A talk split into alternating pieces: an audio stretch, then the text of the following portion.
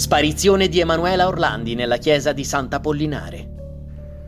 Emanuela Orlandi, una cittadina vaticana, figlia di un commesso della prefettura della Casa Pontificia, sparì all'età di 15 anni il 22 giugno 1983, in circostanze misteriose, dopo una lezione di musica proprio nella chiesa di Sant'Apollinare, alle spalle di Piazza Navona.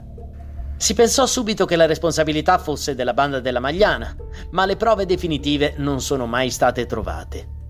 A infittire ancora di più il mistero, il fatto che in questi sotterranei venne trasferito e sepolto proprio il corpo del boss della banda, De Pedis.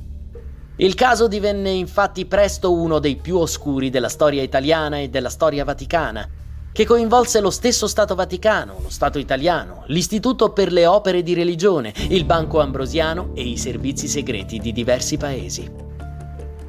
Ancora oggi il caso non è stato risolto.